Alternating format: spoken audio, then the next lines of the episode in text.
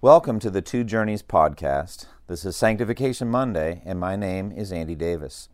In this podcast, we seek to answer the question what is spiritual maturity? We believe that spiritual maturity can be broken into four main sections knowledge, faith, character, and action. Today, we're going to look at the fifth aspect of character, or the Christian heart. We're going to talk about our emotional life, emotions, what you feel. Now, in ancient Greece, the Stoics posited a God who was utterly devoid of all passion. He was a pure thinking machine. And they desired, the Stoics did, to imitate this God whom they worshiped. They strove to strip themselves of all human passions, seeing them as some form of weakness. They responded with equal calm, what we would call stoic calm, to both positive and negative circumstances. They despised the weakness of human emotions, and they sought to ascend to the level of pure thought. However, like all of the Greeks, the pagans, they worshiped a false God, an idol of their own imagination. As we come to the God of the Bible, we find that He is a passionate being, He is an emotional being. And we are created in His image. We are to have appropriate emotional responses to things. Now, the God of the Bible expresses joy. For example, in Zephaniah 3:17 it says, "The Lord your God is with you; he is mighty to save. He will take great delight in you. He will quiet you with his love. He will rejoice over you with singing." God also expresses compassion we see very plainly how God was concerned about the Israelites and their bondage and their slavery. In Exodus chapter 2, he said to Moses, I have heard their lamentations and their cries, and I am compassionate on them. Or Psalm 103 13 says, As a father has compassion on his children, so the Lord has compassion on those who fear him. God also has a passionately angry reaction to sin and evil and wickedness. He expresses wrath. He is a righteous judge, a God who expresses his wrath every day, Psalm 7:11. God is also a God who expresses grief. Uh, the Lord was grieved when he saw the wickedness and the sin of the human race before the flood of Noah. He was grieved and his heart was filled with pain. Now, these verses teach us so many things about God, and they reveal that God is an emotional being, and we, as created in His image, reflecting His nature, we are created emotional as well. However, unlike our emotions, God's emo- emotions are always perfect. They are a perfect reflection of His nature, they are a perfect reflection of His mind, His purposes, His, his will, His plans. God is never surprised by circumstances, He's never overwhelmed by unforeseen events. He therefore is never trapped into some emotional display that he has to later repent from, etc. Quite the contrary, God sometimes rationally chooses to defer his emotions until the proper time. Isaiah 48 9, he says, For my own name's sake I delay my wrath, for the sake of my praise I hold it back from you so as not to cut you off. So I will wait to get angry at you, God effectively is saying to the Jews, to Israel there in Isaiah 48 9. God knows when it's the right time to get angry, and oftentimes He waits, even in the face of great wickedness. God is never overpowered by emotions like we are. His emotions are always a part of His plan, a perfect part of His plan. Most delightfully, delightfully for us, God rejoices exceedingly when a single sinner repents. Jesus said there's more joy in the presence of the angels of heaven over one sinner that repents than over 99 that don't need to repent. And that joy in the presence of the angels, it's not joy by the angels. I think they do show that, but that's not what the verse says. The, the joy is in the presence of the angels. The Father rejoices over a single sinner that repents. If you look at the parable of the lost things, for example, the parable of the lost sheep, and the shepherd goes and finds it. And when he finds it, he puts it on his shoulders and come back, comes back and says to all of his friends and family and neighbors, Rejoice with me, I have found the sheep. Or the woman who lost that coin and looks everywhere and searches for it and finds it. And then when she finds it, again, she gathers all her friends and says, Rejoice with me, I found my coin. And then the parable of the prodigal son. The father gathers his whole estate together, his whole household together, and says, Rejoice with me. This son of mine was lost and is now found. He was dead and is alive again. So it is God in all three cases, the one who sought and found the lost sinner, that is rejoicing, and the angels then join with him in his rejoicing. So our God is a passionate being, He's an emotional being. Then His only begotten Son, our Lord and Savior Jesus Christ, who it says in Hebrews 1 3 is the radiance of God's glory and the exact representation of His being, is also an emotional being. And He perfectly reflects the emotions of His Heavenly Father. But He's also perfectly human, and so we can see, therefore, in Jesus, a perfect emotional life. Now, on Sanctification Monday, as we just think about sanctification, we're asking over and over the question, what is spiritual maturity? And the answer could be summed up in one word Christlikeness. Christlikeness. We want to be conformed to Christ. Therefore, we want to have a healthy, emotional life like Jesus Christ. We want our emotions to be just like His. We want to react with the proper emotions in every situation. Now, by far, the most frequent emotions that Jesus showed in his life was compassion. Again and again, Jesus is moved by compassion. Like the leper that comes to him and says, Lord, if you're willing, you can make me clean. And you think about what lepers were like back then and what their life was like. They were entirely social outcasts, religious outcasts. They had to live on their own.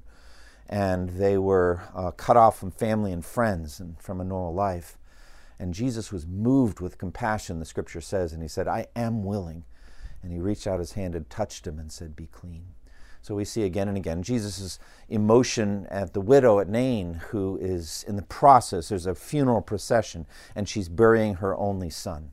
She's alone in this world. And Jesus goes to her first.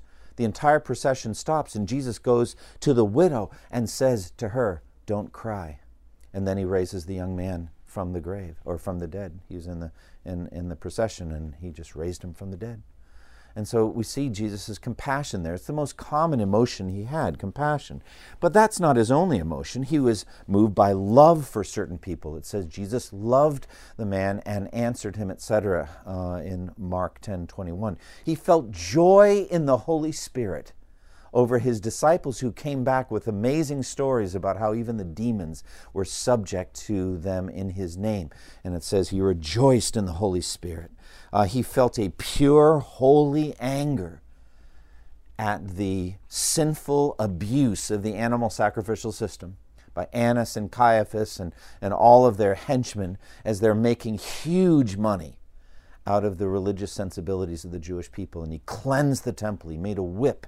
And even just the making of the whip shows it was not, it was not an, a, a, a spasm of passion that came over Jesus. He sat down and carefully, patiently made a whip. And then he drove those animals out and he overturned the tables of the money changers, scattered their coins, and said, Get out of here. How dare you turn my father's house into a marketplace? Again, notice that his anger there was not self directed, but it was totally God directed. He was, he was filled with zeal, as John 2 tells us zeal for God's house will consume me. And so he had an anger. And you see a lot of emotions in Luke, in sorry, in John chapter 11. You remember the, the story of the raising of Lazarus from the dead. We see all kinds of emotions. We see emotions we couldn't have predicted. Um, Jesus uh, says, Lazarus is dead, and for your sake I am glad. So, how do we understand the gladness of Jesus? But he's glad not at the death of his friend, but that uh, the display of his power, Jesus' power, uh, would put his disciples on stronger footing of faith. And he's glad about that.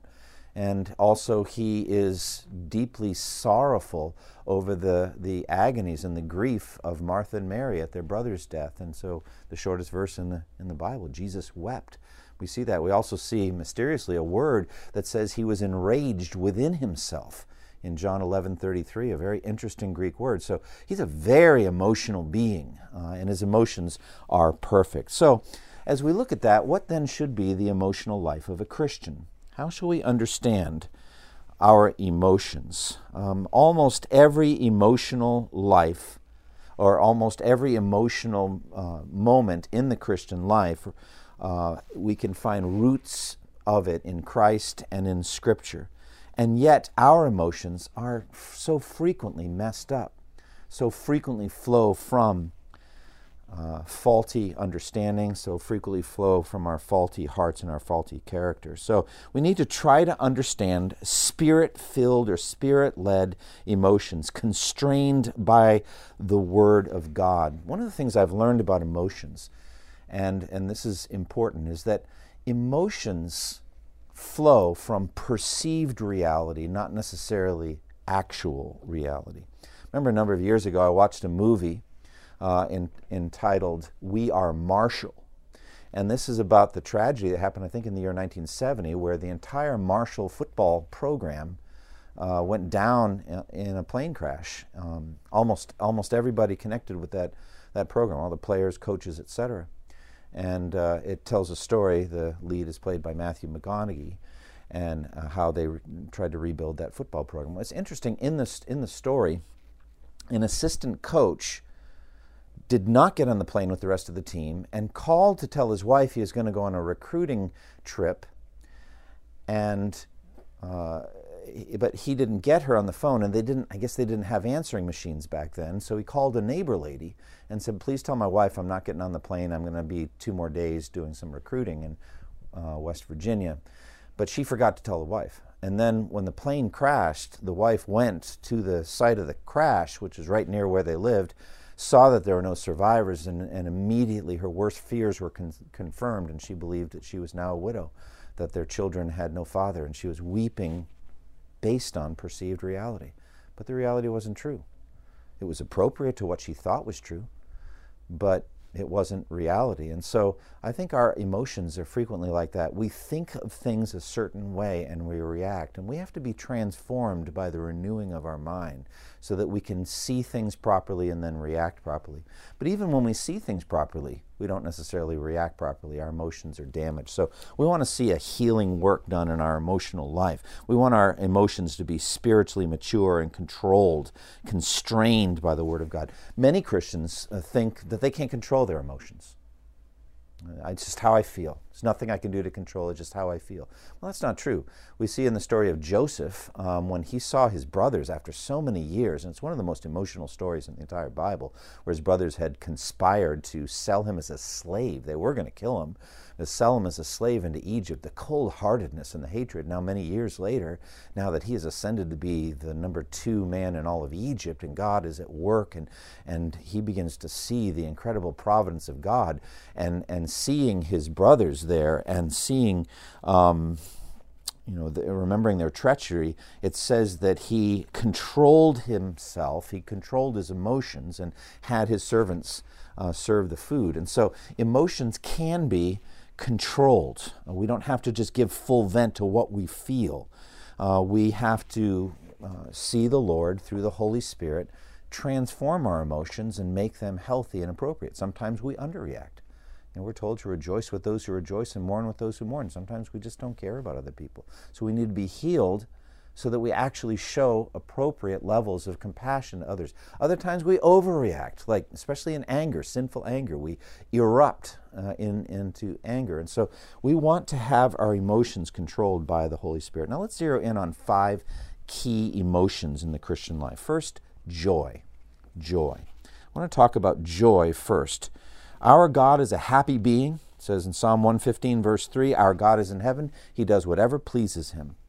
Uh, it also says, Well done, good and faithful servant. You've been faithful in a few things. I will now entrust you with many things. Enter into the joy of your master. He says that, Matthew 25, 21. We are to enter into the joy of God. And so we want to be joyful like God is.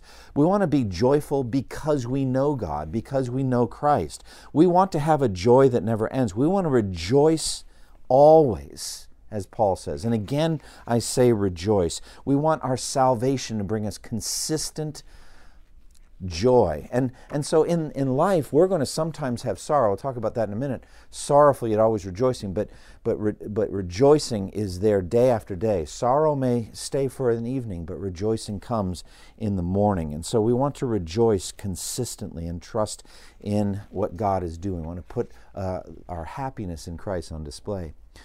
I also want to talk about sorrow as the second of the five emotions. There is an appropriate time to be sorrowful. As I just said, 2 Corinthians 6:10, sorrowful yet always rejoicing. Whenever I hear that verse, I tend to put in some extra words to kind of help me understand it. Sometimes sorrowful, but always rejoicing. Sometimes sorrow, sorrowful, but always rejoicing. There are some times that we're going to have sorrow in the Christian life. We think about Jesus dying on the cross and it said he did so for the joy that was set before him. He endured the cross, despising its shame. There was a deep sorrow in dying under the wrath of God for Jesus. Separated from God mysteriously, we said, My God, my God, why have you forsaken me?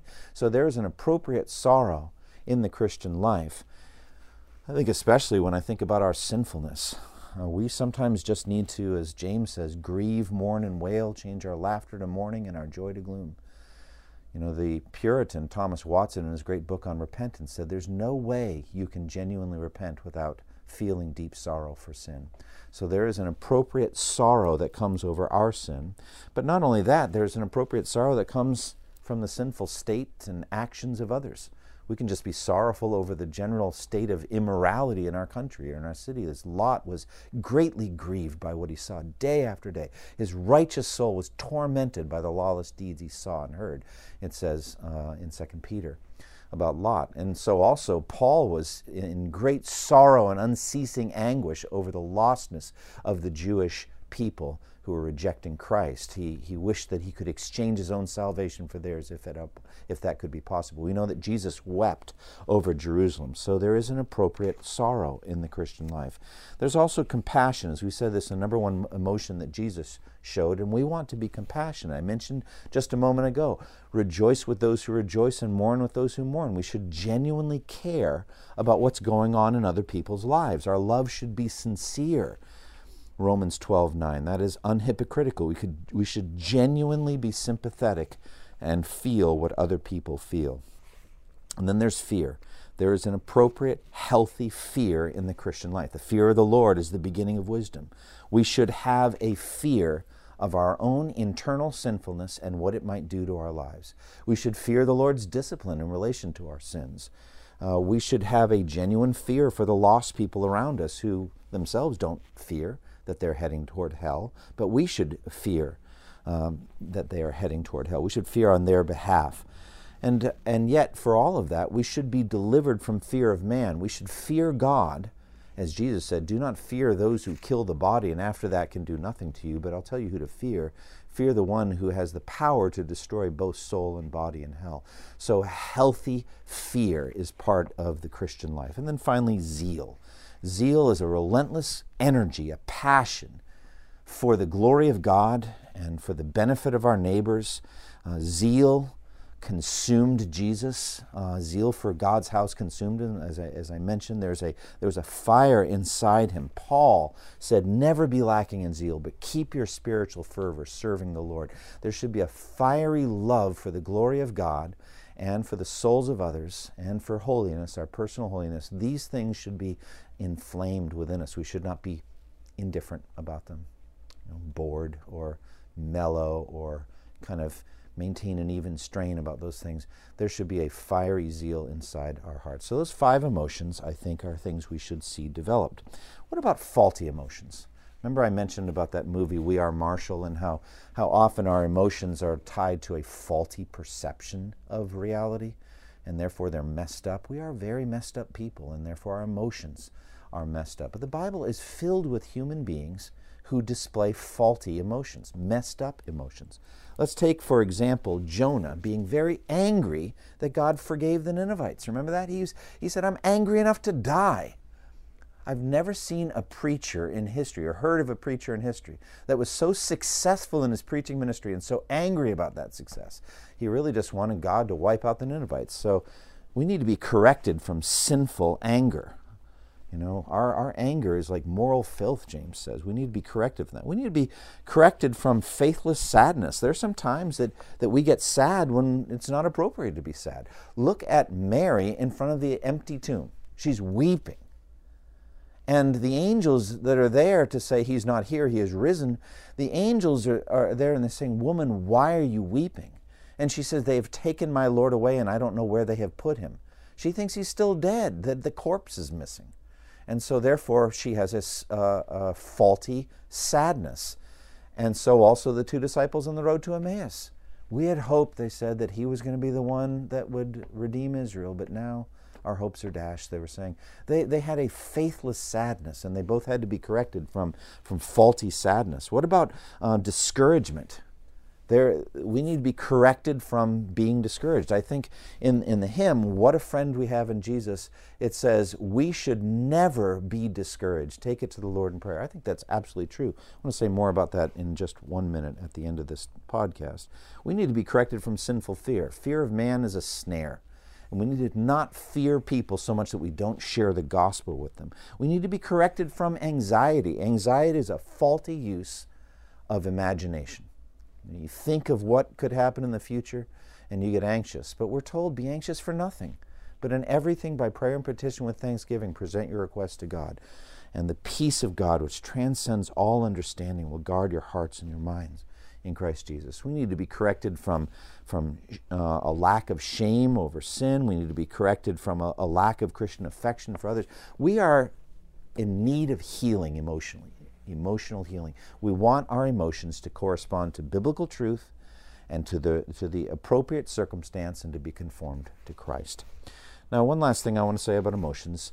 When we do get depressed, when we do get discouraged, we need to take ourselves in hand and preach to ourselves. There was a great book that I read, Martyn Lloyd-Jones, on spiritual depression.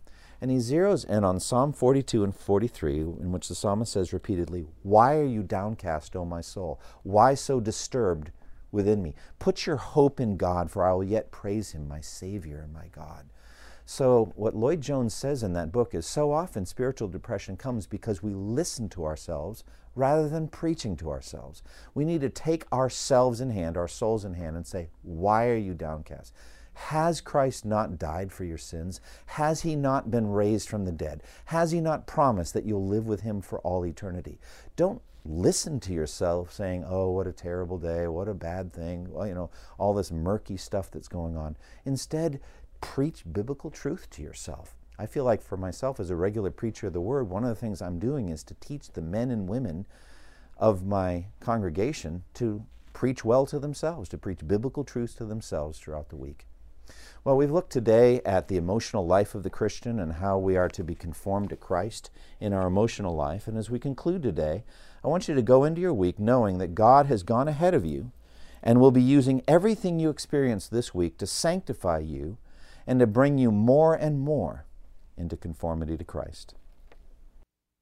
Thank you for listening to this resource from twojourneys.org. Feel free to use and share this content to spread the knowledge of God and build His kingdom. Only we ask that you do so for non commercial purposes and in accordance with the copyright policy found at twojourneys.org. Two Journeys exists to help Christians make progress in the two journeys of the Christian life the internal journey of sanctification and the external journey of gospel advancement.